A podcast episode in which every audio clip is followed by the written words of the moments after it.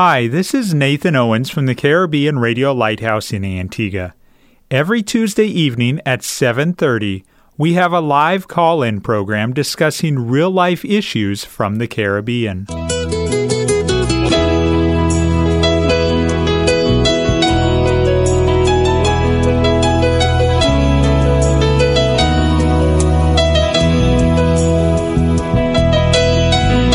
Sanctify them through thy truth. Thy word is truth. You're listening to That's Truth, a live call in program with Dr. David Murphy, designed to answer your questions biblically in this confusing culture. Dr. Murphy has over 30 years of counseling and ministry experience here in the Caribbean and is ready to answer your questions according to truth Good evening and welcome to another episode of That's Truth. I'm Nathan Owens. I don't know how your week has been so far. Maybe it's been relaxing. Maybe it's been extremely productive. Maybe you feel like you've gotten nothing done at all. No matter what the case is, I am glad that you have taken time out of your Tuesday evening to join us. Sitting across the desk from me, as usual, is Pastor Murphy. Good evening, Pastor. Ah, good evening, uh, Nathan, and let me say good evening to those who are listening to the program this evening. Maybe your week has been extremely stressful. Well, you are listening to the right program. We are talking tonight about stress. We are continuing the discussion that we started last week on this topic.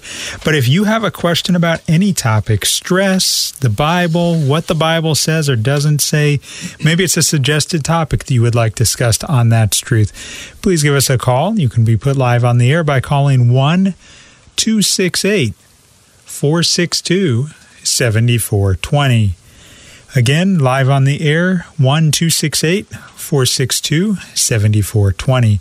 If you want to WhatsApp or text us, it is a different number, and let me give that to you now 1 268 782 1454. Send your question via WhatsApp or text to 268 782 1454. You can also join us on Facebook Live. You can go to the Radio Lighthouse, Caribbean Radio Lighthouse Facebook page, click on the Facebook Live video feed, and then right there in your comment section on your device, you can send your question or your comment, and it'll get passed along to Pastor Murphy in a timely manner live on the air. Now, Time across the Eastern Caribbean on this Tuesday evening is 7:33. That means that we have almost 90 minutes, the full episode of That's Truth still ahead of us. So please do me a favor, not only reach out to us with your questions, but favor number 2 is can you encourage someone else to tune into That's Truth? Maybe it's someone you've encouraged to tune in on a previous week Maybe it's someone that you have never encouraged to listen to the Caribbean Radio Lighthouse or let alone That's Truth. Maybe they're not aware that we have a live call in program. Now is the time for you to send them a quick message and say, Hey, That's Truth is on the Caribbean Radio Lighthouse. Remember that hard question you asked me at lunch the other day? Feel free to send it in, and we will be glad to answer it live on the air from a biblical worldview. Pastor, we have a question starting off the program. We all have a question that has already come in tonight since we started the program. Good night, Pastor. Uh, Pastor has not mentioned child rearing. My child's mother kicked his bassinet across the room at day two after birth. Pastor, child rearing, can that be stressful? C- kick what? bassinet, a little basket. Uh, oh, oh, oh, yeah. Um, a, uh, my sister, for example, whenever she became uh, pregnant and was having the baby, she went through a lot of not only stress but a lot of trauma. As a matter of fact, she almost became diabetic every time she had a child. Wow. And that affected how she responded to the child. So it is a very stressful time, uh, no question about that. I mean, I am told by ladies who've gone through this matter that going to a childbirth is like going close to death. They not only come out totally exhausted, uh, but sometimes your expectations, suppose you expected really to have had a boy or a girl, and you turn around, you got the different one. I mean, it can be very, very, very devastating. So it's a very stressful um, um, occasion as well. So there are a lot of others that I didn't mention, by the way. Uh, I was just given a sample. Uh, because when you think about it, almost anything can cause stress, especially when you think about it and your perspective is all wrong. So it's not just limited to those things that we mentioned. There are lots of others that we didn't get to mention as well. I know you've got a lot of material for tonight, and I may be jumping the gun here, but for the mother, the new mother who is listening and says, Pastor, that is exactly what I'm facing tonight. I am stressed. I, it's a whole new variables in my life. What advice do you have? Well, the, the, first thing I would say to you, it depends on if you're a believer or not. Everything rests, in my judgment, on the person's relationship with God. Believers go through problems like every other person goes through problems, but we have additional resources that the other person doesn't have. We have the Word of God, we have the opportunity of prayer, we have the indwelling Holy Spirit, we have the body of Christ and other believers, and often we have a very, very close friend that's a, a, of ours who can be a partner with us in these kind of situations. And in some cases, churches have support groups for people who are going through this kind of, of experience. But I would, I would say to you that um, you have, have to accept life as it is the reality is and trying to find out uh, what lesson God is trying to do. If he can't, if he's not going to change the circumstances because he want to change you, so what is he trying to change your mindset about? And I would say to you that um, get a positive look at it and try to remind yourself of who God is, His sovereignty. Think of His works. Think of what He's done in your life. Think of the blessings that you have. Start to think of those positive things. The Apostle Paul says in Philippians chapter four, uh, when he's dealing with believers and, and anxiety, whatsoever things are lovely of good report, and he lists seven things that we should think about. Those are and they're all seven positive things that we should think about. So you need to understand that um, a lot has to do with your frame of mind. And if you can ch- change your thinking and renew your thinking, I think it would help you as a, as a person. The other thing that could, uh, I think, is to reach out to your husband or, or to your kids uh, to help them to understand what you're going through and let him know that you need some extra help uh, with the situation. And if he's the kind of a caring husband that he should be, um, he should be willing to put a little bit more energy and effort to try to assist you while you wean yourself off this condition that's got your mind so confused and has just weighing you down with stress. Um, you might find another sister in the church uh, as well that you're very close to that you you share a lot of things with that you could probably share with her. She might be able to come over and, and, try to assist you and to help you. There are lots of things that can, but you need practical help in that regard. But your mind is something you need to work on, and that can be worked on through prayer and the study of God's Word. You mentioned as a preface whether or not you're a believer. Can you expound a little more? What do I have to do to be a believer? I mean, I've gone to church my whole life. I've been baptized in multiple churches multiple times. Does that make me a believer? The fatal mistake I think that happens within the Caribbean context um, is that we think that because we go to church or we're members of a church, uh, that or we've been through confirmation or we've been through baptism, that that automatically means that we're saved. I think one of the greatest uh, problems with people who belong to the uh, what you call the the um, major religions, uh, whether it be Catholic or Anglican or, or whatever.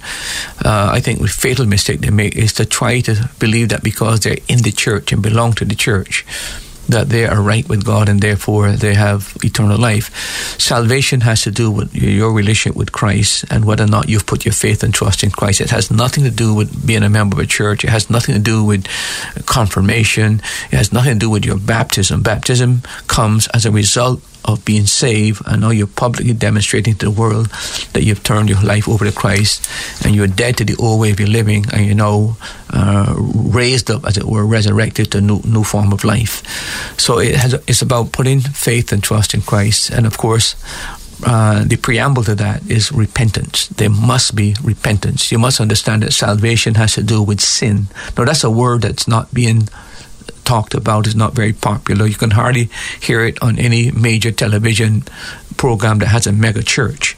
Uh, it's not mentioned, but that's the that's the cardinal problem between God and man, and that sin problem can, can only be resolved through faith and trust in Christ, where God offers you forgiveness through Christ, and at the same time, He imparts the righteousness of Christ to your so that you become in Him, and you become as righteous as His Son is, so that God can deal with you on a regular basis, even though you would sin and do things that are wrong. Yet, as He sees you, He sees you in Christ, and therefore He deals with you on that basis, and that gives you access to God in prayer as well. If you have just joined us, you're listening to That's Truth, a live call in program here on the Caribbean Radio Lighthouse. And we would love for you to call and ask your question live on the air. You can do that by calling 268 462 7420. That phone line is open, available, and awaiting your call. Again, it's 268 462 7420. Or you can WhatsApp or text your question to 1 268 782 1454. Or you can go to the Caribbean Radio Lighthouse Facebook page, click on the Facebook Live video feed, and then right there on your device while you listen to the program, watch the program behind the scenes, you can comment in your comment section on your device, and it'll get passed along to Pastor Murphy in a timely manner. We have a comment that has come in from a listener. Good evening.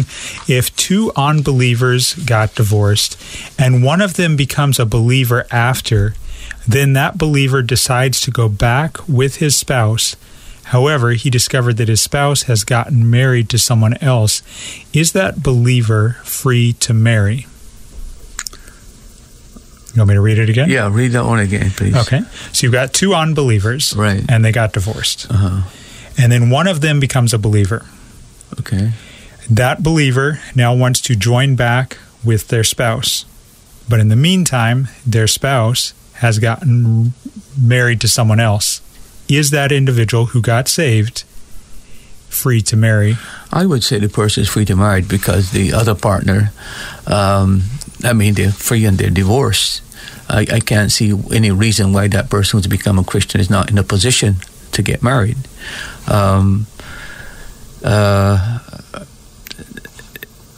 I mean, you, can't ask the person to unwed the person they're married to now. And I, I, don't see any problem with that. I don't have so much problem with unbelievers, you know. I have problems with believers who treat marriage as uh, as though it is something quite flimsy and doesn't have any real permanency to it and so they jump out from one marriage into another. That's the problem I have. Uh, I would say to you that a believer who has been divorced unbiblically has no right to remarry. It's the person who is the what might be considered the innocent party who has that right. Uh, that is my view on the matter. And um, or if a believer has been abandoned uh, by another person within a marriage, uh, again, that person who's abandoned, uh, you have legitimate basis, or if it's been adultery, two biblical grounds for divorce is um, adultery and abandonment. One is mentioned in Matthew 19 and 18, uh, 19, and one is mentioned in, in Corinthians chapter 7. But uh, when I'm dealing with the unsaved person, um, I see no reason if he was messed up his life when he was saved, unsaved, and now he gets saved, and he can't go back to the partner. I see no legitimate reason why he doesn't have the freedom and the right to remarry. Wouldn't that kind of be a form of abandonment? The, yeah, the former and, spouse. And former spouse, yeah, that'd be a kind of abandonment. Uh, it could be perceived. It's also a form of adultery. Okay. If you look at it, because yeah. if they were married and you're now married, living with somebody else, it's a form of adultery. Mm. What we're trying to do is try to have a. I, I, I'm trying to avoid this uh, freelance in and out of marriage that is happening within the church. I think pastors need to take a very firm stand on this matter, and because we're so loose in allowing a person to f- come from one church. He was married and divorced. And don't Christians now jump into another church, come with the other church, and then you go through the whole. I'm not too sure if pastors are concerned just about numbers. Mm. I'm not too sure. You should be concerned about taking a moral standard, uh, etc., and let people know how serious marriage is. But I think uh, churches, to some extent, has been responsible for the uh, the impermanency of marriage, and uh, so that the high biblical standard by which marriage was once held is no longer there. And I blame, quite frankly, the pastors and the churches for that. It's not the unsafe. I keep telling people the problem is not the world. The world has always been and will always be as it is. The problem is the church. The church needs to fix its act. And once it begins to fix its act, then people seeing this difference and its standards are more uh, appealed to come into the church and become part of the body of Christ. But they don't want the same thing in the church that they got in the world. And a second question that has come in in the story of the prodigal son, Does the story have any reference to the church or Israel? No, the, the, the story of the prodigal son is given in the context of three parables, if you listen very carefully. And it has to do with the uh, Pharisees and our Lord uh, teaching um, God's love for the sinner. So it really has nothing to do. The, the, the basic concept is the Lord uh, pursuing lost people, etc., etc., and coming to faith and trust in Christ, and it has to do with uh, His love and His pursuing of, of, the sinner. So I don't see any particular um, reference there or any uh, uh, allegorizing, allegorizing the, the, passage to, that refer to Israel. I think if you read the context of the three parables, it's one of the lost coin, the lost sheep, and the lost son. It all has to do with something that is lost.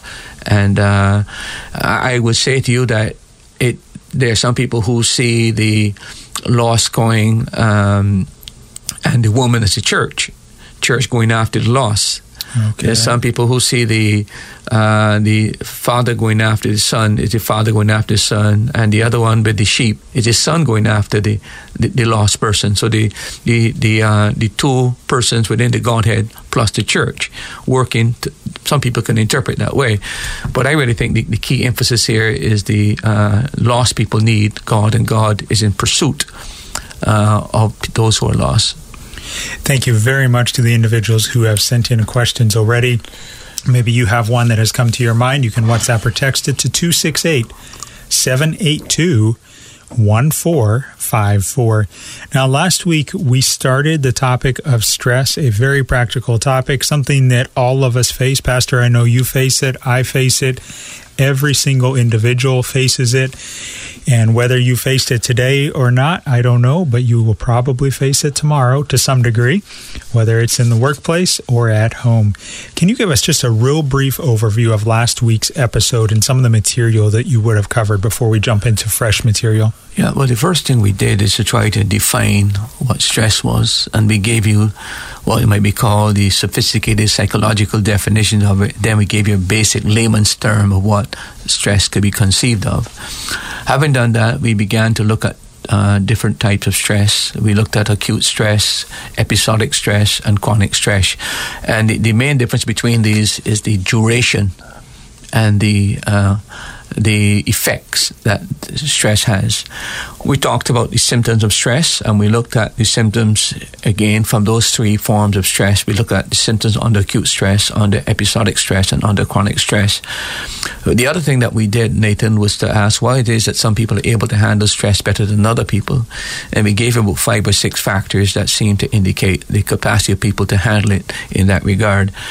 We looked at the causes of stress. Um, we didn't exhaust the total um, um, of what these these causes stress, but we did give you about seven or eight uh, causes of stress, and then we looked at the effects of stress. Uh, it affects psychologically, uh, emotionally, uh, mentally, and physically on the body. And then we also, uh, in the process, looked at if there was any biblical concept that is equivalent to stress, because we don't find the word stress in the Bible but was there a biblical equivalent to stress? And we discovered that there were two words uh, in the uh, Bible that, that had to do with stress. One in the Old Testament, which has to do with being uh, as though you're boxed in or straightened. Uh, you can't get out. You come to come to cul-de-sac. The other one was the one in the uh, New Testament that has to do with being pressed down and the idea behind the word is to break, basically. So we, we notice that even though the specific word is not there, I'm not too sure the modern translations they may in, inject it there to, because the language has changed. But within the normal Bible that we use, the King James, you wouldn't find that word there, but you'll find the word distress. You'll find the word down, uh, uh, etc. Th- that concept is certainly within the Bible itself. And you expect that because the Bible in the Old Testament is a substantial book of narratives telling you the lifestyle of people and sharing with you what happened in their lives. On the other hand, the New Testament is didactic it's not so much a narrative except the book of Acts and maybe the Gospels. Outside the book of Acts and the book of and, and the Gospels, all the other parts of the Bible are are, narr- are, are didactic, the teaching, the epistles, etc. And you would expect uh, something to be said along that line, uh, both didactically and also narratively in the Bible. As you're talking, how would you respond to the individual that says, Pastor, I disagree with you. The Bible is not practical. It's just a bunch of doctrine. I find it dry. Well, I think people who make those kind of claims actually don't know the Bible themselves and they don't read the Bible. Uh, you cannot read the Psalms and then try to relate the Psalms to episodes in David's life without seeing the practicality of that whether you read Psalm uh, uh, 51, where David is repenting after committing sin with Bathsheba, uh, or you find that when he's running away from Saul, there are several of the Psalms that talk about the trials that he's been through. And of course, talk about depression. Uh, why thou this uh, cast down within me uh, is, is, mentioned. Um, why that dispirited within me. Uh, so if you read the, the Psalms alone, uh, you can see the practicality of that. But not only that, I think by reading the narratives of the lives of different persons, even though their situation does not parallel us precisely, uh, you'll find that people go through the same trials we go through, um, where they fear death or fear threats of some kind, and um, or they fear there's some need or some want or some lack how they were able to cope with it, or it's an enemy that is trying to conquer them, um, or dealing with uh, the internal struggle of, of, of, of justice, um, and looking at situations where it seems as though God is not fair and God is not sovereign, uh, coping with, with not understanding uh, what is happening in, in one's circumstances. Uh, the book in itself is so rich in its depth that even the greatest minds have never been able to plumb the depth of the book as yet. And that's why when you go into CLC or go into any Christian bookstore, bookstore, every single year, thousands of books are coming off the, the press that deal with some aspect of the Bible. It's just a phenomenal book, and uh, those people that make those kind of statements uh, are clearly people who are not reading the Bible and who are not aware what the Bible is about. And perhaps uh, the biggest problem, of course, they're not saved, they're not converted, and therefore they can't understand Scripture. The Bible says, "The natural man understandeth not the things of the Spirit of God; uh, they're foolishness unto him." But uh, they're, because they're spiritually discerned. So an unsaved person can hardly grasp what is in the scripture to any great extent except the Spirit of God enlightens him. Uh, he doesn't have the indwelling Spirit who's a teacher and who is the one who illuminates the Bible and brings it to our understanding. Did you just hear Pastor reference depression and you think, you know what? That is what I'm struggling with. That's what I need counsel on. You can go to our website, the Caribbean Radio Lighthouse. The address is radiolighthouse.org. Scroll down to the second large picture that you see. It's a large microphone. Right in the center of the screen, there's a circle that says podcast. Click on that. And you can click on the That's Truth podcast and then the That's Truth archive. And there are 200 episodes from previous weeks that Pastor has covered different topics from depression to anxiety. Last week, he explained the difference between anxiety and stress. Maybe it's dealing with someone who counseling someone who is struggling with pornography or marital affairs. There are many, many extremely practical topics out there, and that reference is there to help you and for you to share with everyone that you come in contact with that can be encouraged and blessed by those programs. You can listen to them at your convenience. You can re listen to them. Some of the material that he has shared in the past is a lot of material all at once. And so you can sit and rewind it and jump back and take notes and develop as uh, you listen to Pastor's teaching. Again, that archive is available on our website, radiolighthouse.org. Time across the Eastern Caribbean on this Tuesday evening is 754. I'm Nathan Owens, and the voice that you hear teaching is that of Pastor Dr. David Murphy, the pastor of Grace Baptist Church in Antigua. It has been a while since I did this, so let me encourage you, if you are listening in Antigua and you don't have a Bible preaching church, if you are going to a church that is faithfully preaching the Bible, we are not trying to draw you away from that congregation. But if you are looking for a Bible teaching church in Antigua, we would love for you to visit at Grace Baptist Church. We are located on Rowan Henry Street in Gambles Terrace, Antigua. Our Sunday school on Sunday morning starts at 9 a.m. Sunday morning service starts at 10 a.m., and we have our Sunday evening services at uh, which are more focused on teaching at this point and training in different areas, and those will start in Sunday evenings. And then on Thursday evenings, we rotate between prayer and Bible study at 7, 6.30 p.m. And if you have any questions, you can reach out to the Caribbean Radio Lighthouse, and we'll be glad to give you further details about that.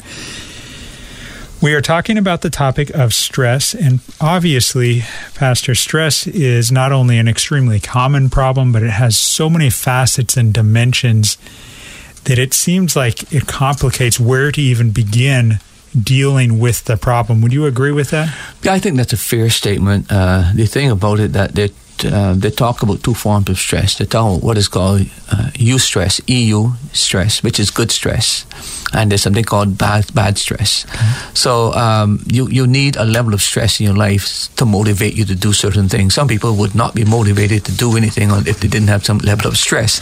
Yeah. So they, that, that's the thing about it, and then you know, it has uh, it involves external pressure that causes physical and mental emotional strain.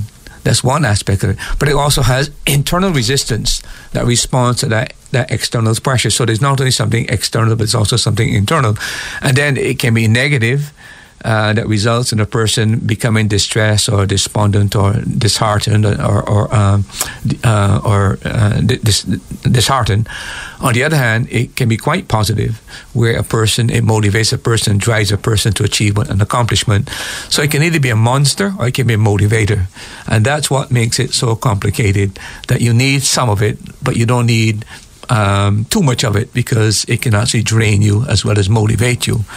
Uh, and that's what makes it so complicated when you're dealing with a subject of this nature. Would you associate burnout and stress? Do you think there's a correlation? Yeah, there's a definite correlation between uh, burnout and stress. As a matter of fact, when you become uh, so absolutely stressed, you uh, become totally uh, burned out. And that's, that's the, the word itself, uh, burnout, by the way, is a term that was coined by a psychologist by the name of uh, uh, Herbert uh, Freudenberger. And he was trying to explain and describe what happens to people who are in the helping profession, that the, the doctors and the nurses who become so exhausted and empty uh, and unable to cope, that he came up with this term that would best, he said that they were exhausted because when you reach that stage of exhaustion, uh, you're so physically and, and, and, and uh, mentally and emotionally depleted that it leads to becoming somewhat like a cynic and you become detached and you almost become depersonalized.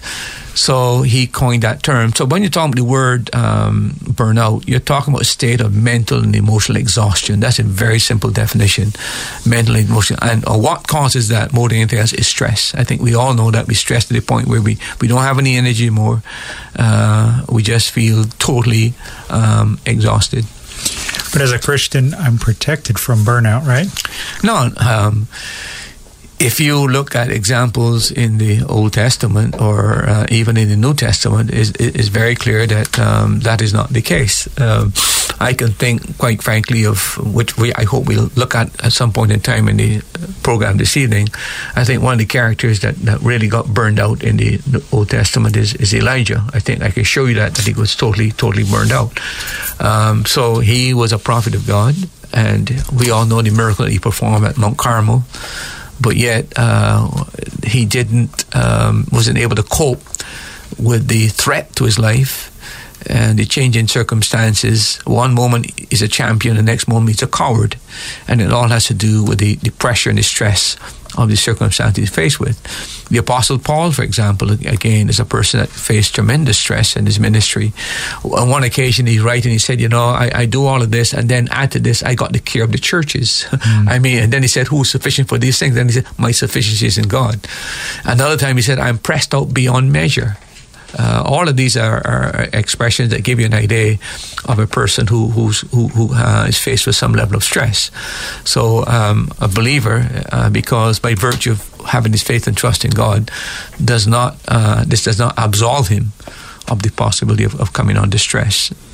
If there's a particular relationship or a particular individual that when I interact with them, I find myself being stressed unnecessarily, what advice do you have? Well, uh, is it what they're saying? Uh, is that the reason why uh, that that is happening? Um, it might very well be that you may have to desist from too much interaction with that individual.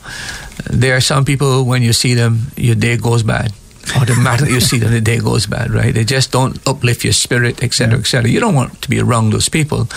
Uh, I think you'll find in the book of Proverbs uh, there's a, a, um, a, reference to that kind of a thing that uh, you've got to be careful who you associate with because they can influence and impact uh, what you do and also impact you, how you feel about the situation. So I would say to a person, if I'm finding that uh, when I'm around this person, I'm always depressed, I'm always uh, stressed out, I would suggest you to uh, find a different person to associate with and uh, limit the extent to which you interact with this person.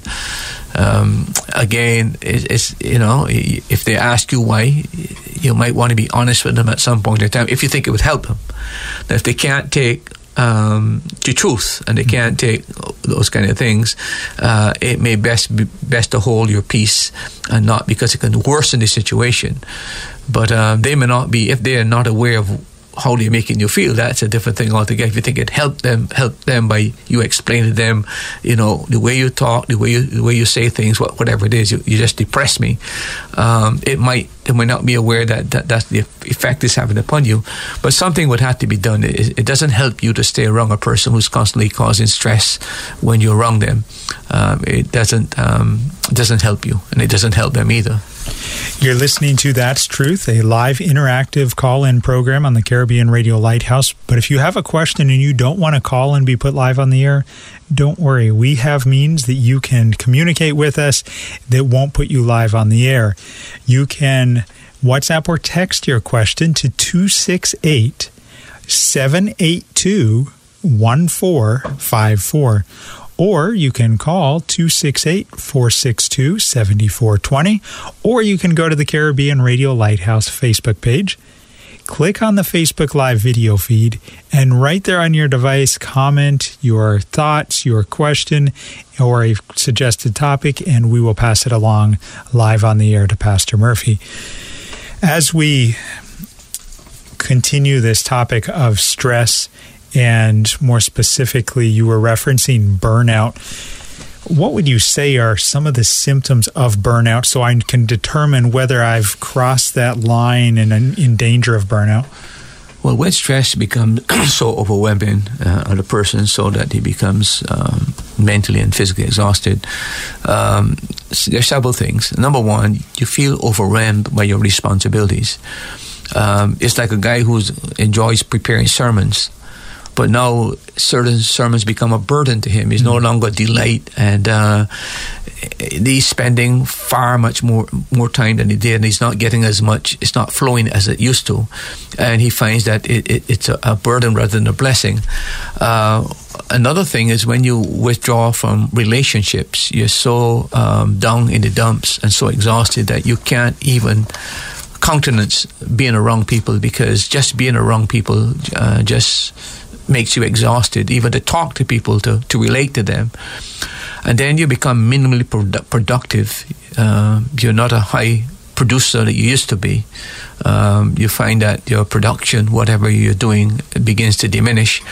And then you feel depressed, you, you lack enthusiasm. That's another sign that you're being burned out. And then a sense of purposelessness. Because purpose is what drives you. And when you begin to find that you, are overwhelmed by your responsibilities, things are not as pleasant as they used to be, you know, withdrawing from people, uh, you enter that realm where you wonder, why am I keep doing what I'm doing? And uh, you, the, the, purpose that drove you to, to accomplishment, that seemed to be now diminished and is, is almost an eclipse, yeah. Pastor, we have a call from Bendals Antigua. Thank you for calling and go ahead with your question, please. Good evening to the panel. Hey, Mr. Williams, haven't heard you in a while, sir. Pleasant hearing you again.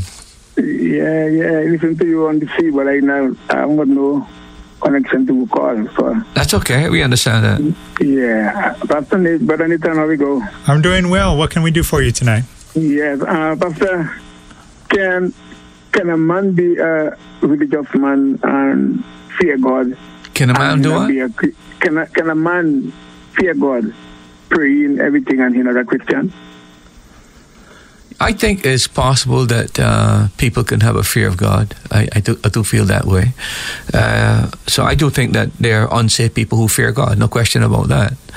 Uh, and I think they, that is either because of the influence when they were being brought up or something has happened in their lives, or they read the Bible. They may not follow the Bible, but uh, they believe what's in the Bible and the warnings of Scripture. So I think it is possible that that that's, that that that, uh, that can be a reality. And and can a Christian be a, a real Christian, genuine Christian, and still have doubt? In, Yeah, Christian can have doubt. A cl- cl- classic example: take John the Baptist. You remember John the Baptist came on the scene saying, uh, "This is one who comes after me, whose shoes lacens basically I'm not fit to untie."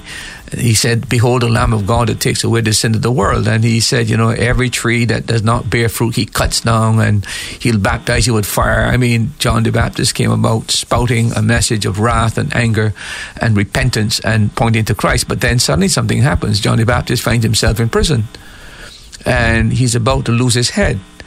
Uh, and uh, he's going to impress. So what happens? He sends his disciples to ask Jesus, "Are you the one?" I mean, I can't believe the same man that said, Behold, the Lamb of God that takes away the sin of the world, and saying, This is the one that comes before me. And I knew him because when the spirit of a dove landed upon him, the, the, the, the Lord said to me, This is the one. But yet, in, in the moment of uh, death, as it were, and the moment, how can he be incarcerated? He is the forerunner of the king. He is the one that heralds the coming of the king. How is it possible that this one, the Lord Jesus, the Messiah, uh, the King of Israel, is going to allow this thing to happen? I am his forerunner. So in that moment, he has a, an eclipse of faith. And he says, You know, um, are you the one? And what did Jesus say to him?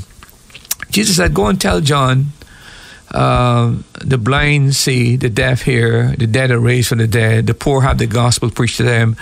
And you know why he told him that? Because all of those things were referred in the book of, of, of Isaiah. That when the Messiah comes, those are exactly the things the Messiah was done. So he's saying, look, you're you know you're going through this period of time, but don't look at your circumstances. Put your trust in the Old Testament book that points to me. I am the one to come. So certainly John had a period of a lapse of doubt uh, concerning uh, Christ, and our Lord rebuilt his faith by referring to the Old Testament and reminding him of the prophetic word in connection with the Messiah. So Christians can have doubts. Um, as a matter of fact, I think it's. Um, I think I've only met one Christian I've ever met who told me he never had doubts since he got saved. I thought that was unusual because believers, uh, I don't care who you are, Yeah. uh, you have doubts at some time in your life, but that's a reality. But the way to answer doubt is faith. And faith comes by hearing and hearing by the word of God. So you got to go back to the word to rebuild your faith when you're faced with doubt. but but about you, believe that that there is a trick a trick from the enemy. Well, it's, it, obviously it's a trick from the enemy because he exploits our weaknesses. You know, uh, you remember what the devil the, the, the devil told the Lord in, in Job? A man would do anything to save his flesh. He's right about that. So when you talk when you talk about death, look, there are many men who have gone to the altar and knew they were going to be um, uh, martyred. I think of Latimer and Cranmer, who uh, renounced and um, actually folded and renounced the Christian faith. But then, when they were put in prison and they regarded their faith, uh, they, we, they they now recanted what they had recanted before, basically. And even when they were being burned to the stake, put their hands out and say, "These hands that signed these documents, uh, let them burn." I mean. So you can have times of doubt, and the enemy would always use that. No question about that, because faith is what connects us with God. So if we want to, what he wants to disconnect from God, is to inject doubt in our minds. That's exactly what he did in, in the book of Genesis. Did God say? And he caused um, Adam and Eve to question what God had written. And that's exactly what He does today uh, with in a lot of the church. Did God say that marriage is between a husband and a, a, man and a woman? Did God say there's only male and female? That's the big issue today. Uh, if we don't understand what is happening, the enemy has not changed his strategy. He's just changed his methodology. But his whole tricks, we all know, Paul said we're not ignorant of, of, of his stratagems that he uses. So, yeah, the enemy definitely is behind this whole thing. Okay, then. Thanks for the explanation. Uh, and please say hi to your wife for me, please. God bless you. Yeah, I'll do that. Thank you. And have a blessed night and safe drive home. Thank you, sir. Thank you for the call, Brother Williams. Good to hear you and continue to encourage others to tune into That's Truth if you, no matter how you're joining us, let me say welcome and thank you for participating in the program and listening and encouraging others.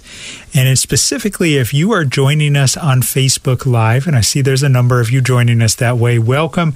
And if you would be willing, would you share that video or share the Radio Lighthouse live video feed on your Facebook feed for others to see as they're scrolling through Facebook on this Tuesday evening it is 8:11.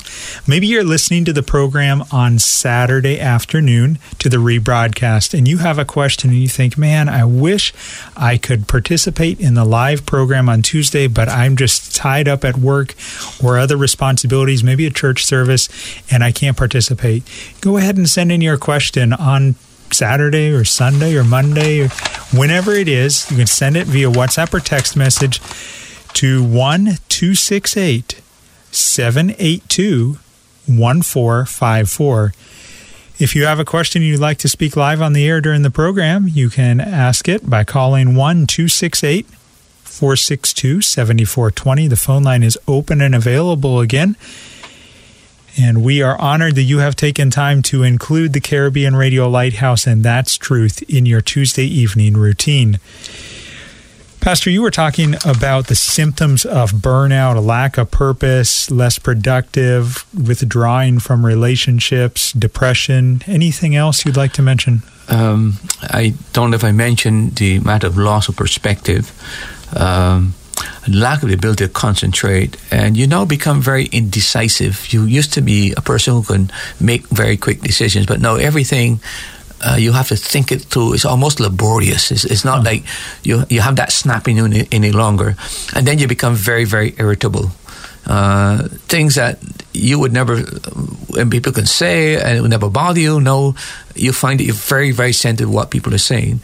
Uh, I think those are some of the very, very clear symptoms that you are actually to the point where you burn out. So you're miserable to be around, and and people sense that, uh, and that is clear warning signs that you need to get a handle on this situation um, because it can it lead to the breakdown of relationships, etc., etc. So you mentioned the symptoms, but I'm curious if you could elaborate a little bit more and give us kind of an idea of why burnout happens and what are some of the steps that might lead up to it so that we can be as aware of pos- as possible of burnout and steer clear of it? Well, those who have studied this matter, because it's a very serious problem, especially in the in the helping professions, especially doctors and nurses and people who are actually engaged in a lot of social work. It's very very exhausting uh, to deal with people. A lot of pastors as well uh, get burnout uh, because they're burning the candle at both ends and sometimes in the middle, um, and, and, and that leads to a lot of problems. But those who have studied this matter, uh, quite frankly, have indicated that there are several steps that eventually lead to this whole matter of burnout. I want to share those with you. Uh, they normally what they call a, have a, a 12 stage model. The first thing that they say that you, you have a compulsion to prove uh, yourself to demonstrating that you're the best at whatever you're doing. So it, it's a noble ambition because you want to pursue excellence, and uh, you're very enthusiastic about your responsibilities and you want to excel. Uh, so what you do, secondly, that you work harder and harder until you're unable to switch off from work. Uh, you just give more time and more time and more time because you're trying to achieve.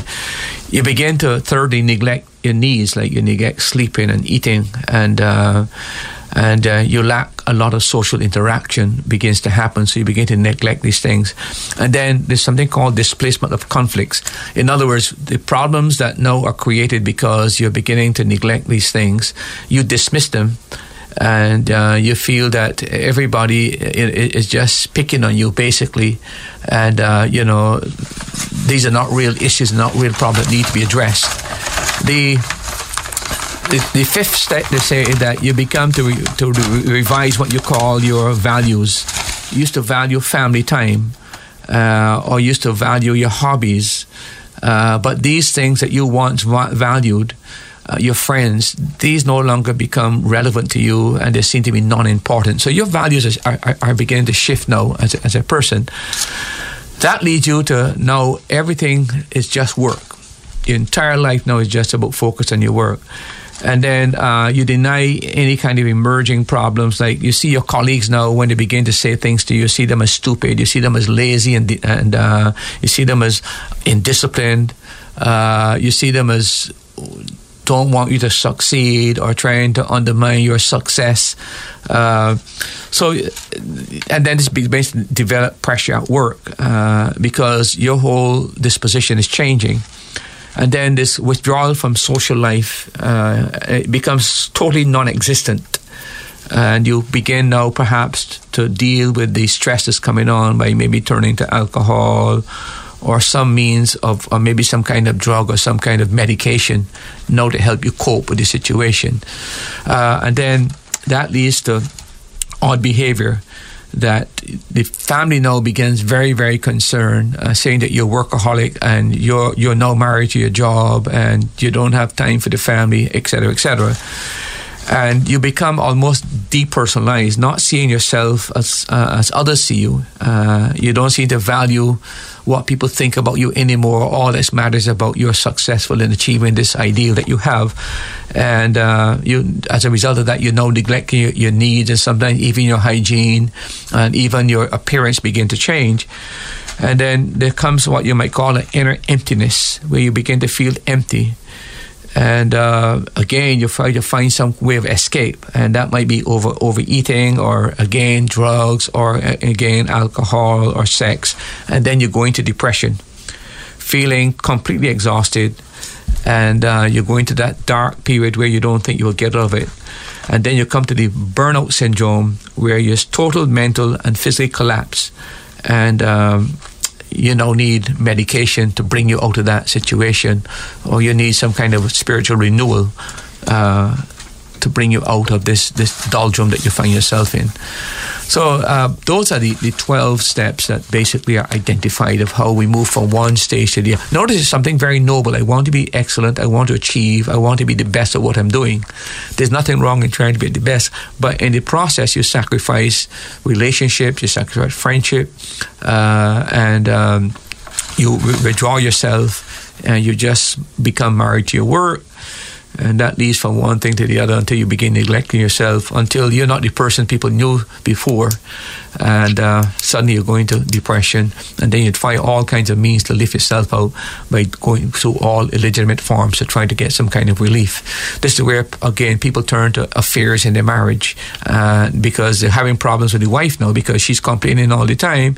And you're looking you don't want to go home now because the moment you go home you can get tied down. So they, they've tried to they go to the bar, they go to something else, and they meet somebody who they can download and feel. Of course, they're not living with them 24 hours a day, seven days a week, uh, 30 days a month. So it's so much easier. This is a person is like a, a one night pass or a second night pass. And uh, that leads them to get involved in these kind of things. You referenced those, the illustration there around work, but is it only work that can cause burnout? I mean, can you, can a, a athlete uh, become burned out trying to be the best at what they're doing, or maybe a woodworker or an auto mechanic uh, as a hobby on the weekends? Can you face burnout from other areas? Look, anytime you uh, want to pursue uh, excellence at any level, there's always a possibility. A person preparing for the Olympics, for example, who trains eight hours a day uh, can push and push and push to the point where they neglect so much things about their family, etc., friends, relatives, etc. It can lead to, to, to burnout. But generally speaking, it is is work related. Uh, as I mentioned before, there are a lot of pastors who go through this as well. Uh, so and it can happen to anybody as long as you in, have the ideal of trying to pursue something where you want to be the best at whatever you want to get done, um, and it takes over your life. So, if I'm understanding you right, then I should just be content to not pursue excellence? Is that what you're saying? No, the, the, the Bible tells us quite frankly that uh, we should pursue excellence, but there must always be a balance. Mm. Uh, excellence, you must always keep your what, what are the godly priorities that the Bible talks about. The godly priorities really is your relationship with God, relationship with your family, relationship with work that's the balance that you have to keep. So whatever you're pursuing excellence, you have to maintain that balance and that priority. You can't sacrifice the, uh, for example, your family and sacrifice your relationship with God for your work. So there's nothing wrong in pursuing excellence, but uh, it's a matter of keeping balance and maintaining your priority. So you've given a lot of groundwork and a lot of uh, reasons and steps, but let's get to some really practical material. Is there a Bible character that we can study that shows us did he reached he or she reached a level of burnout and stress yeah. and how did they find restoration? I, I, think the, the best one of the one of the best examples of uh, a person reaching the stage of burnout I think is Elijah in First Kings chapter 19 um, if you go there Nathan and look at verse 3 4 and 5 I think it gives you an idea of a person who is completely um, exhausted and uh, overwhelmed by the, situation. And I think this is a, a, a, real biblical model of what would be considered to be uh, burnout. First Kings 19. If you look at verse 3. Verse 3 says, And when he saw that, he arose and went for his life, and came to Beersheba, which belongeth to Judah, and left his servant there. So here's, here's uh, uh, Elijah, who was a great champion and was able to destroy 400 prophets of Baal, called on fire from heaven, and then Jezebel said, By tomorrow I'm going to have your head. And what you did to the prophets, I'm going to do to you. At that moment, Elijah lost his confidence in God. And he is running away from a woman. Now remember, he's able to face 400 prophets of Baal, he's able to face Ahab the king, but suddenly there's something about Jezebel that just uh, caused him to put his tail between his legs and just run. So he he's lost his confidence there. And look at verse number four. Verse 4 says, But he himself went a day's journey into the wilderness, and came and sat down under a juniper or broom tree, and he asked that he might die, saying, It is enough now, O Lord, take away my life, for I am no better than my fathers. So I would say to you that he's reached the end of his own resources. He doesn't feel like going on any anymore. What he has, the disappointment he has been faced, that he has been able to do all of this, but yet uh, he's probably saying to his mind, How can God allow this queen? Uh, to threaten me after I did this great work for him and show that there was a true God in heaven. Where is this God that I ju- that just performed this great miracle that this woman can actually threaten me and I have to run? And I think he comes to the point where he just doesn't know what to do. He's reached to the end his. And then notice verse five. And he lay down and slept under the tree. And behold, an angel touched him and said to him, Arise and eat. Verse 5, right? So he's totally exhausted. Now remember that he runs, uh, if I can't remember the calculations, but he runs almost 30 to 40 miles to get away from her. Uh, that's exhaustion. That makes me tired just thinking about it. that is total, total exhaustion. So you got a guy who's lost his confidence in God, a God who's seen, a guy who seemed to reach the end of his resources, and a God who, a guy who is totally, totally exhausted. And then the interesting thing is the steps that seem to me that how he was able to bring himself uh, out of that situation and to come to a level of spiritual restoration. Uh, notice verse 3 and 4 uh, of the chapter again. Verse 3. Verse 3 And when he saw that, he arose and went for his life and came to Beersheba, which belongeth to Judah, and left his servant oh, there. Verse 4. But, and, belongs to Judah and and left his servant there. That's the point. First thing that you notice is that uh, uh he leaves his servant to get alone. Okay, so he's he's just separating himself. Now he he's so distraught and I think that Elijah is is trying to get alone, maybe to, to get in contact with God somehow. So he, he's trying to get get away from people, get away from the situation, just get alone by himself. Uh, then notice verse five to eight. 5 says, And as he lay and slept under a juniper tree, behold, then an angel touched him and said to him, Arise and eat. Verse 6 And he looked, and behold, there was a cake baken on the coals, and a cruse of water at his head. And he did eat and drink, and laid him down again. Verse 7 And the angel of the Lord came again the second time and touched him and said, Arise and eat because the journey is too great for thee. And he arose and did eat and drink, and went in the strength of the meat forty days and forty nights unto Horeb, the mount of God. Here is it then. He's isolated himself to get alone to meet God. Uh, he's given two things rest and food. When you are burned out, Mm. Uh, you not only need to get along with God, but your body needs nourishment and it needs rest. There's no substitute for nourishment and rest when you're burnt out. It, it, uh, so that is a, the, next thing is that uh, look at verse eight and nine. Verse 8 says, And he arose and did eat and drink, and went in the strength of that meat forty days and forty nights unto Horeb, the mountain of God.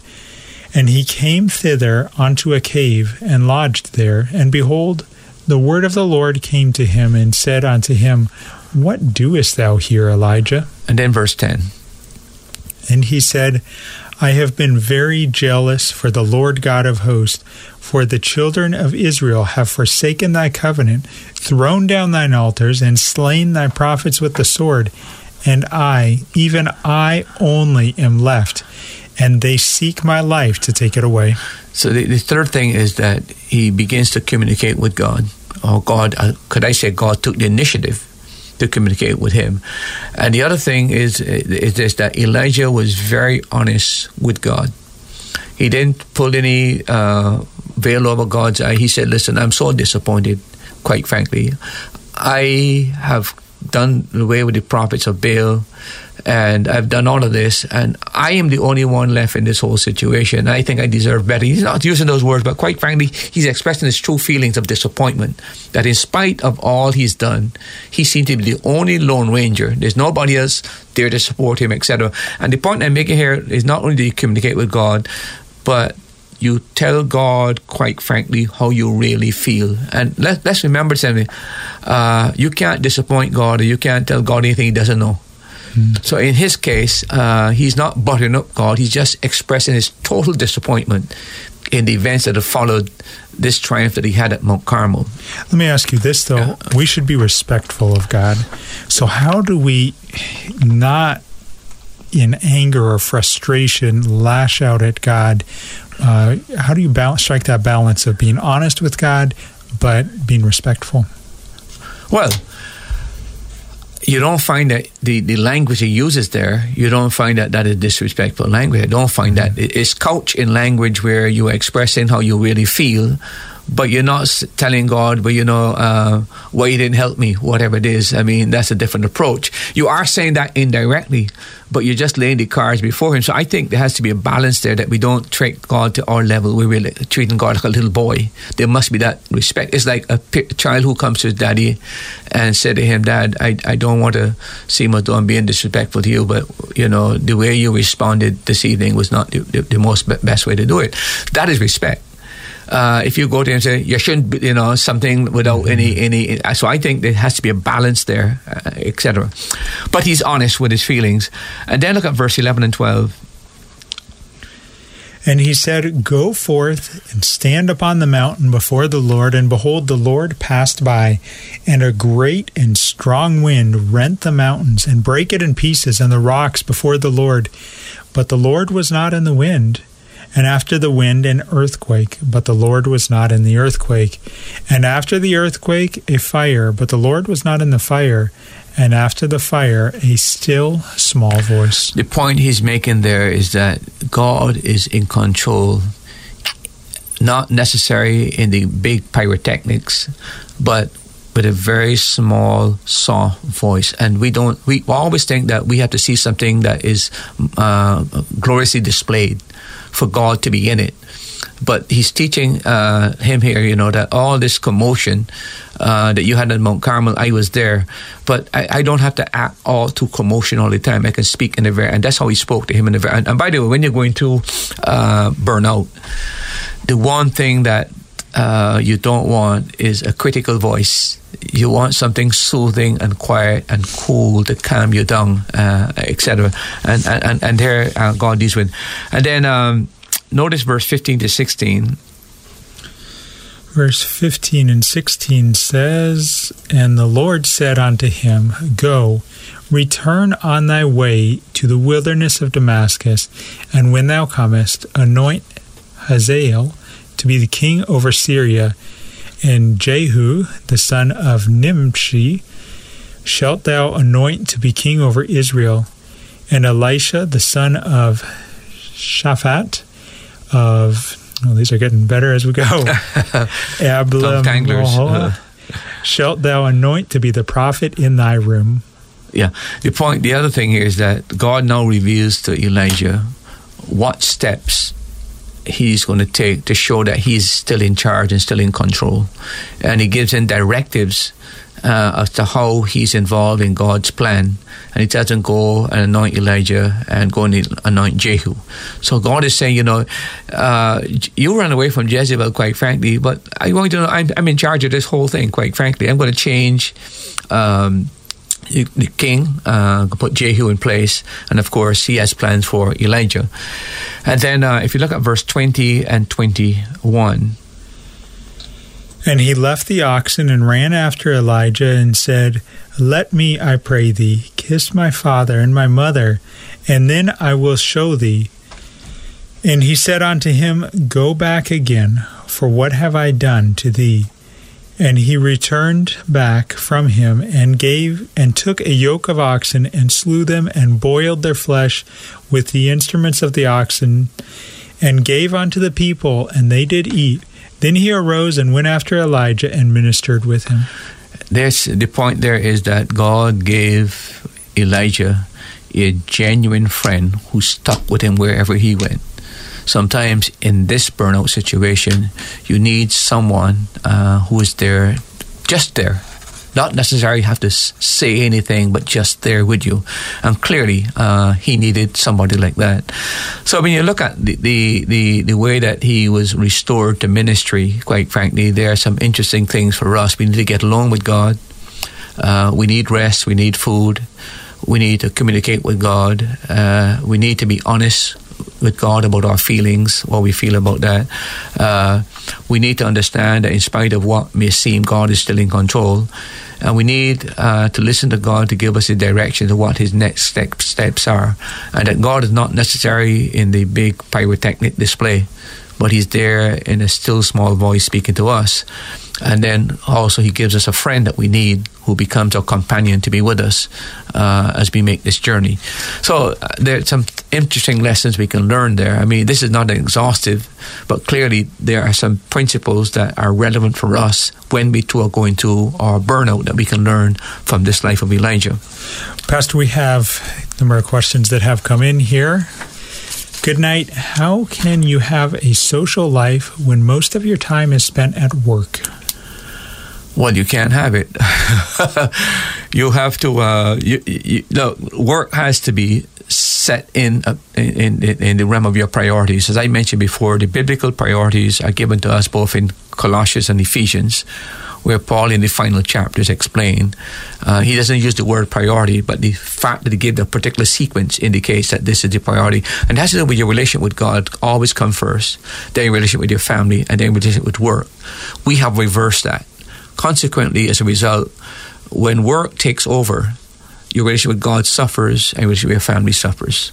So you have to reverse that priority and keep that priority in order. Uh, that's the only way you're going to be able to do, deal with it. Uh, if you're going to socialize with your family, you can only do that if you uh, spend the adequate time with your work but also adequate time with your family. When work takes over family life and takes over your personal life with the Lord, you have skewed priorities, and it's not very likely that your Christian life is going to uh, develop anything. You're just going to dwindle, and uh, it's going to have some serious uh, repercussions because once your relationship with your family breaks down, that opens the door for an illicit affair to happen at work because that's where all your time is spent with. And generally speaking, unless you're working by yourself and you're working with another female uh, and you're working hours after work, uh, things happen when two people who are opposite two different genders are in any uh, specific location and there's opportunity, things happen whether you plan it or not. It happens. So if you, you, you might find that by sacrificing your, your social relationship with your family, it ends up where you create a social relationship here because you are a social being. I'm a social being. And no matter what you do, you still need to be able to socialize. So you're going to have to decide what what sacrifice need to be made. Sacrifice your family or sacrifice part of your work that's a choice you have to make, but it has to be made. Can a Christian have a social life, and if so, what entails or compromises compromises this social life? Well, I, when you say if a Christian can have a social life, I think everybody should have a social life. Social life means that you're able to interact with people. Uh, I'm not too sure if you mean by that um, going out with the guys and uh, well, not drinking, but partying or going to uh, people, different homes, etc. That, that's a possibility. But I think that should happen. Um, and I think also it depends on the stage you are in life. Younger couples have a more tendency to interact with each other and, want to be, you know, together, maybe go dating together, doing functions together. And that's the benefit of belonging to a church where you have couples. I think that's a really good thing that should happen. Uh, older people like myself, I'm more of a homely person. Most of my time, basically, is I, am not a person who likes to, to go out. I don't like to travel. Period. Uh, I'm a person. Give me a book. Give me a let, let me be there. But I am not the third person who likes to be running all over the place. So I think a lot has to do with your age. But I, I do think it's important uh, to have some kind of social life uh, for you and your family. And uh, I, if you can't plan it, give your wife that responsibility. Tell your wife, listen, I'm taking you to, to be going out to uh, lunch or something once a month or whatever. But you you you you you uh, you do all the work. You call the people. I'm gonna pay for it. We just let her do something. If she really wants to do that, carry that on to her. Don't carry that burden. But so you you're actually meeting her need. But again, I, I don't like the nitty gritty myself of calling up people uh, uh, a restaurant and find out what I would delegate that, quite frankly. But if she's concerned that you're not socializing with her, okay, give her that responsibility. Hun, wherever you want to go, once a month, we're going to go. We're just going to sit down, we're going to chat, have a good meal.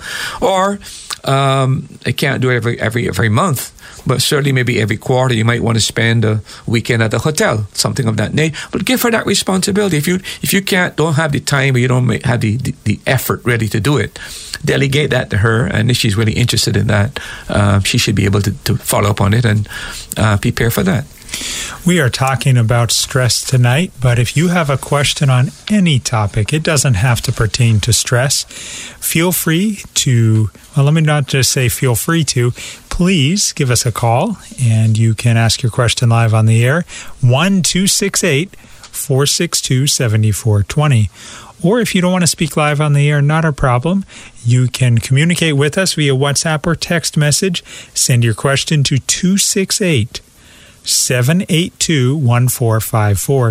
If you don't want your question associated with a particular country or even whether it came in via WhatsApp or whether it's on this side of the globe, not a problem at all. Just put anonymous or don't wish any details to be shared that would tie back to me, something like that at the beginning of the message, and we will make sure that we keep you 100% anonymous.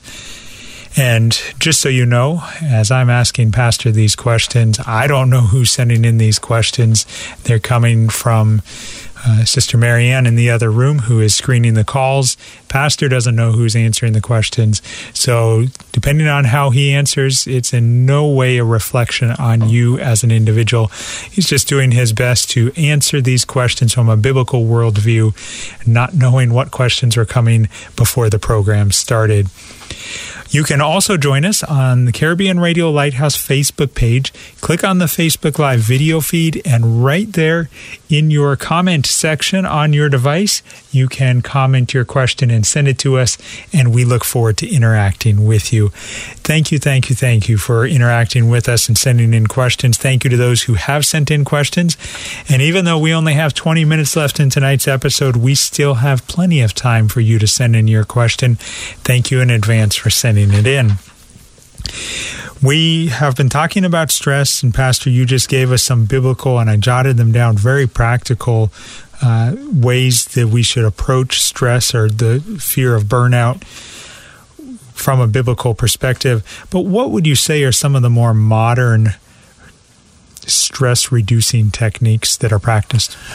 It's, it's surprising to me that uh, when I learn of some of them, I can see the um, the interaction and I, uh, between the east and the west. I can see the. What do you mean by that? I'll explain what I mean. Okay. Uh, for example, a lot of them talk about um, focusing on breathing techniques. Okay. That is where yoga comes in, Mm. right? And believers need to be very, very careful about this. But um, but some of what they said is, is quite right. That you learn to breathe from your diaphragm as opposed to breathing your chest. And they suggest that, suggest that if you were to, to do uh, careful breathing, and they have certain techniques, how long you hold it and stuff like that. There does seem to be some medical benefit to help you to reduce stress if you develop a certain breathing technique. I'm a little bit concerned about the injection of yoga here. Uh, if you can strip the breathing, uh, control your breathing, etc., and not go into this saying mantras and stuff like that, I, I, I may not have a problem. But I am very, very aware that this is where you get people pushing a lot of yoga. The other thing that uh, Let me just jump in there and just Sure. mention if you are listening and you're saying, Pastor, why in the world do you have hesitation about yoga? Pastor did a whole episode on the topic of yoga. You can go to our website, Caribbean or radiolighthouse.org, and then click on scroll down to the second large picture that you see, a large microphone right in the center of the screen. You're going to see a link that says a circle that says podcast. Click on that. Click on the link that says that's Truth Podcast. Click on the link that says that's Truth Archive. And then you can look at all previous episodes. And when I find it, I will give you the specific episode number. But I'm pretty sure you can search uh, yoga. And in fact, I got it right here. It is episode 174. 175 and 176. So if you've got questions about why pastor is hesitant on yoga, there's three episodes that will answer your questions. Back to you, pastor. Yeah, the other thing that I find that they stress as far as the technique to deal with it is meditation. Uh, and, uh, and again, you can see again where TM, Transcendental Meditation, yoga, all of these Eastern religions that are followed in the West really emphasize both breathing and meditation. And I think this is where they almost say it's a science. So it's not, it is stripped of its um, spirituality, as it were, and its um, religious um, nuances. So that you it disarms the people in the West, and Yeah. that's how they inject these kind of things. But, but medicate meditation, no question, uh, is very beneficial. And the Bible does emphasize in the Book of Psalms many, many times this matter meditate, meditate. But we meditate on the attributes of God and the works of God. And the Psalms will help you in that. But I do think that's important, uh, important to, to do uh, meditation.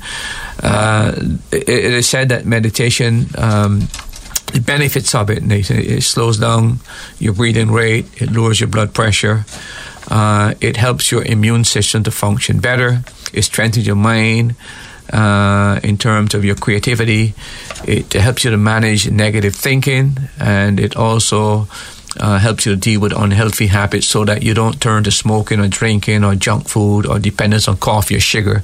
Uh, meditation replaces that. So there are benefits definitely to, to, to meditation. The other thing that they do is regular exercise. That's another thing that is very, very helpful uh, because exercise will help to reduce uh, stress and make you more resilient. And when you exercise, um, there is the uh, stress hormone called cortisol that is reduced, and there is the feel good hormones called endorphin uh, that also is released in the body, so you do get this this, this good feeling. So regular exercise uh, is helpful to you to deal with stress. And then another thing they said that's very helpful about modern techniques is laughter. Uh, and that's significant because Proverbs 14, 13 talks about that. But uh, it helps to reduce stress. That's why there's nothing wrong in watching a good comedy that doesn't have vulgarity in it. But uh, the capacity to, it releases uh, the good hormones uh, uh, that that that um, is responsible that part of you giving you good feelings. But laughter is good, and and and, and, and um, watching, and then listening to relaxing and smooth, soothing music uh, is very very helpful again. And you remember in the book of um, Samuel where where Saul is gone to a of depression and an evil spirit has taken over, and how David played skillfully on his harp and was able to uh, bring Saul's mind down so that the spirit departed. I do feel that soothing music is very, very helpful um, as well.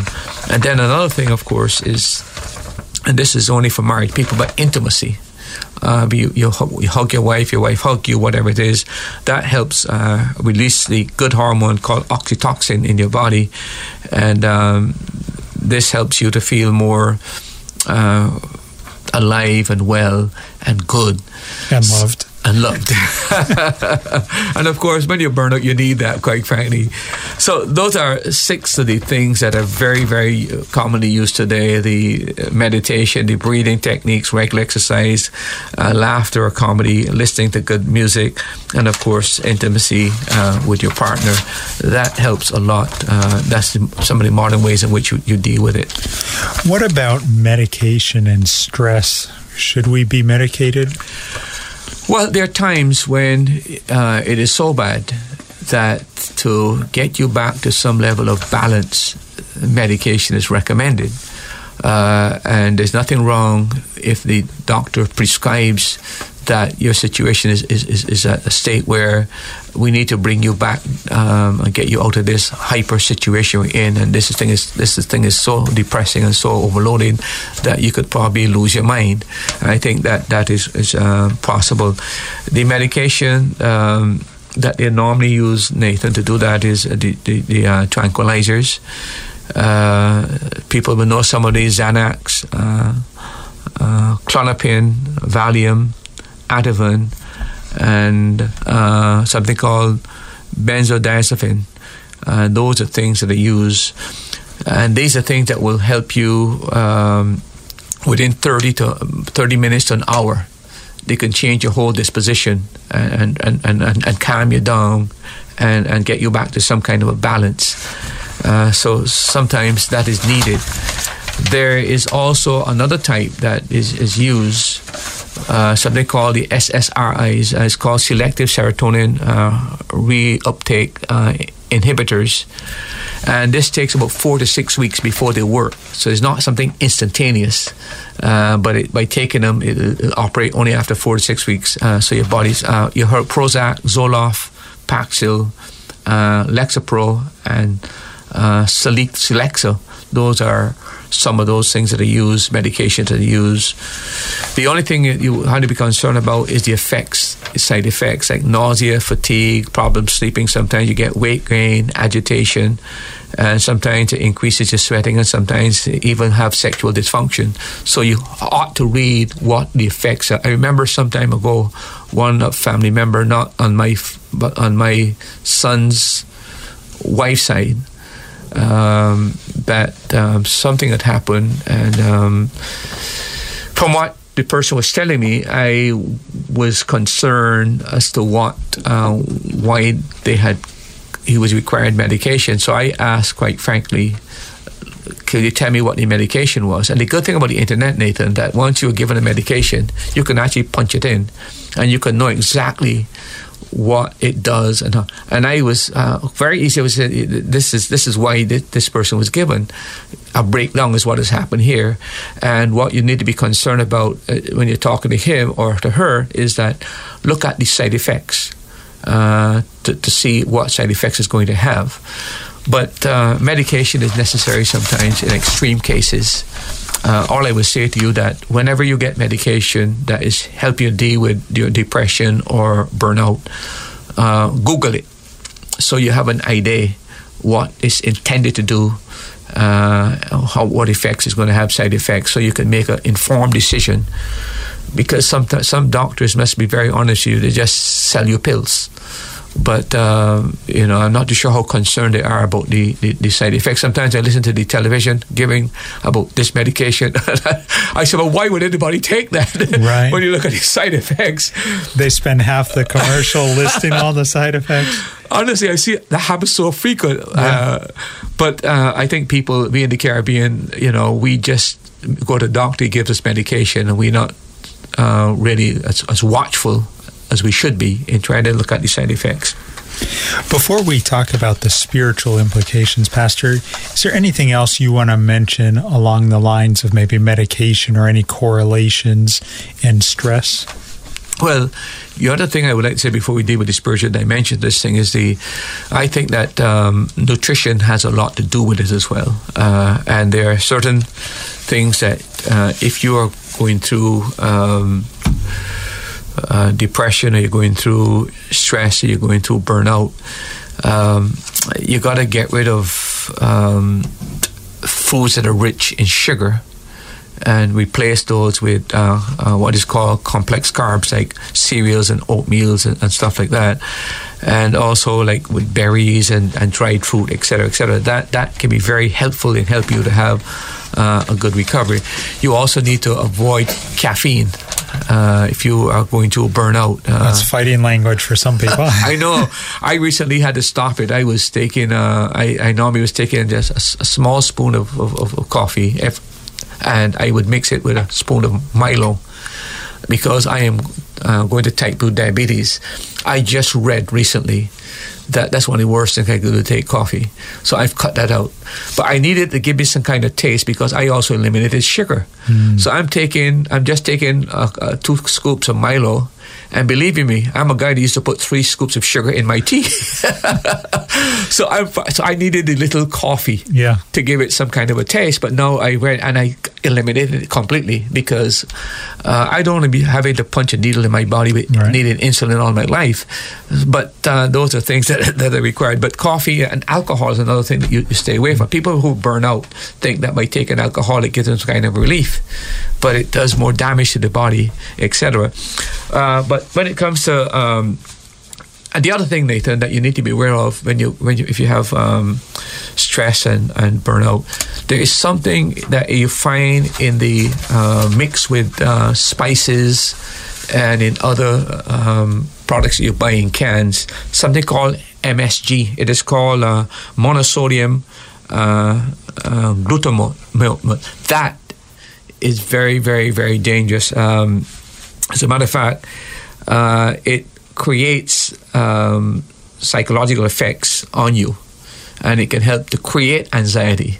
Hmm. Now, I didn't know that as well until I recently studying this whole thing. So, why I'm going to when I'm buying certain products now, I'm looking for uh, MSG to make sure that as much as possible, I am not deliberately exacerbating the problem by including that as part of it you know, a lot of things that we we we we, we use that. Uh, but it makes the food taste better. I, I, In fact, it, it, does. Let's face it, it does. But again, if it is detrimental to your health, yeah.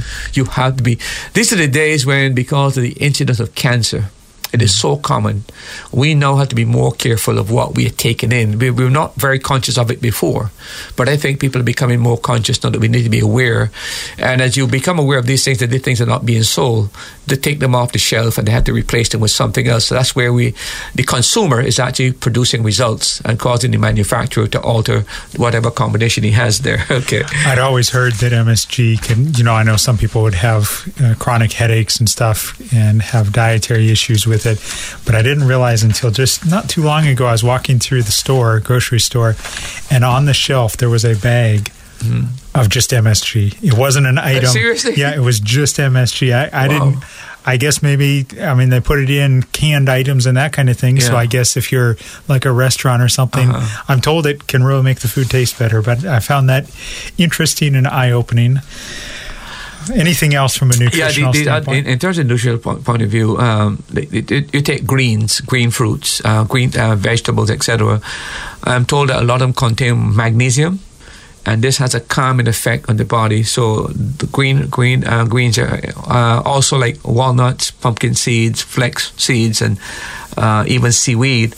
It has what they call omega three in it and this helps with the inflammation of the mind. Burnout and stress is also linked with the inflammation of the mind, so that helps uh, with with with, with, uh, burnout. And then avocados, I didn't know about avocados and the importance of that. It has something called uh, uh tyrosine and uh, which is an amino acid that works alongside something called dopamine, which is a neurotransmitter that helps what helps you f- feel good part of you when you do a reward or you have some kind of pleasure. So that is good for you as well. Uh, as well, uh, the avocado also has the omega three uh, in it, that fatty acid that helps with the inflammation of the brain. Bananas is another good one. It has something called tryptophan that is associated with a, a healthy psychological balance. And then, of course, um, vegetables uh, helps with the uh, inflammation of the brain. I'm told that uh, tomatoes and beets and, and dark uh, leafy green, uh, etc. These are very good as well.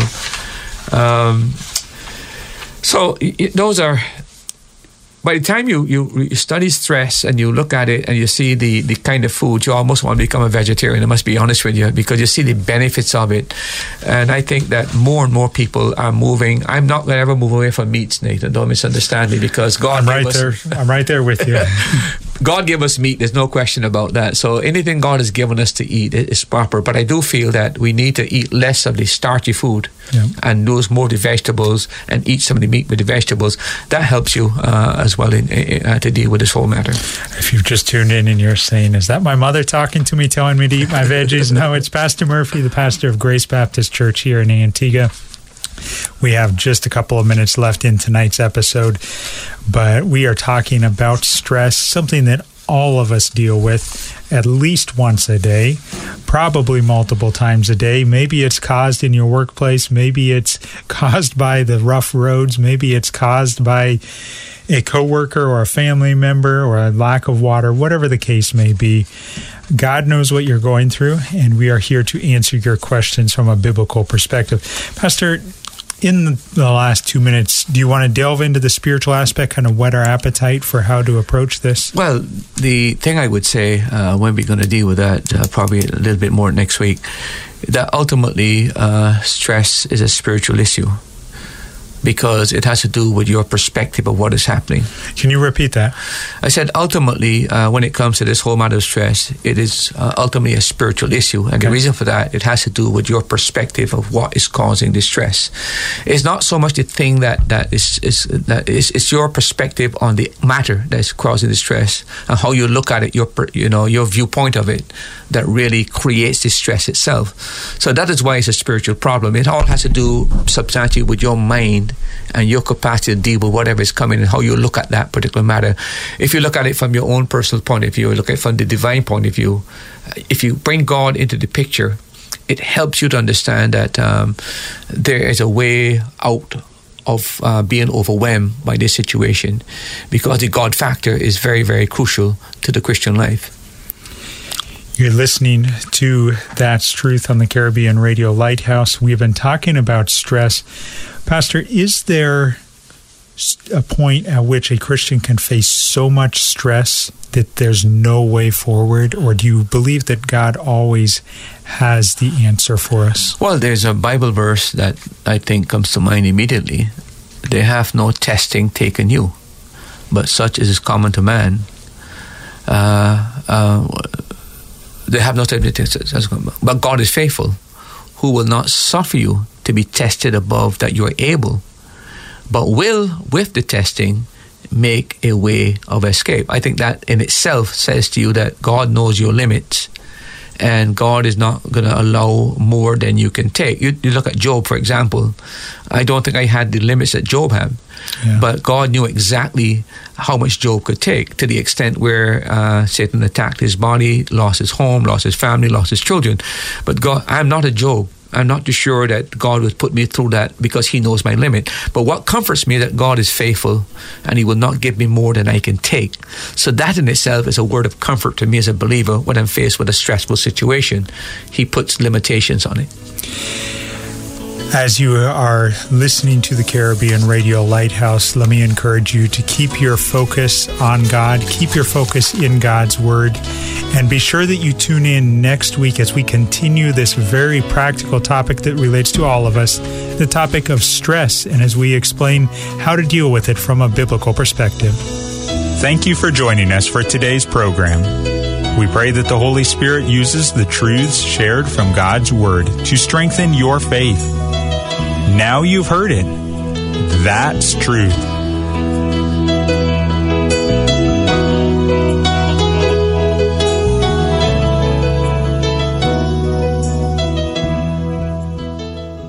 Thanks for listening. Remember, you can hear more answers to life's questions on That's Truth, Tuesday at 7:30 p.m. on the Caribbean Radio Lighthouse. If you're in Antigua, you can listen at 92.3 megahertz FM if you're in the Caribbean, you can listen at 1160 kilohertz AM or listen online at www.radiolighthouse.org from anywhere in the world. Or you can subscribe to this podcast. Looking forward to having you join us next time.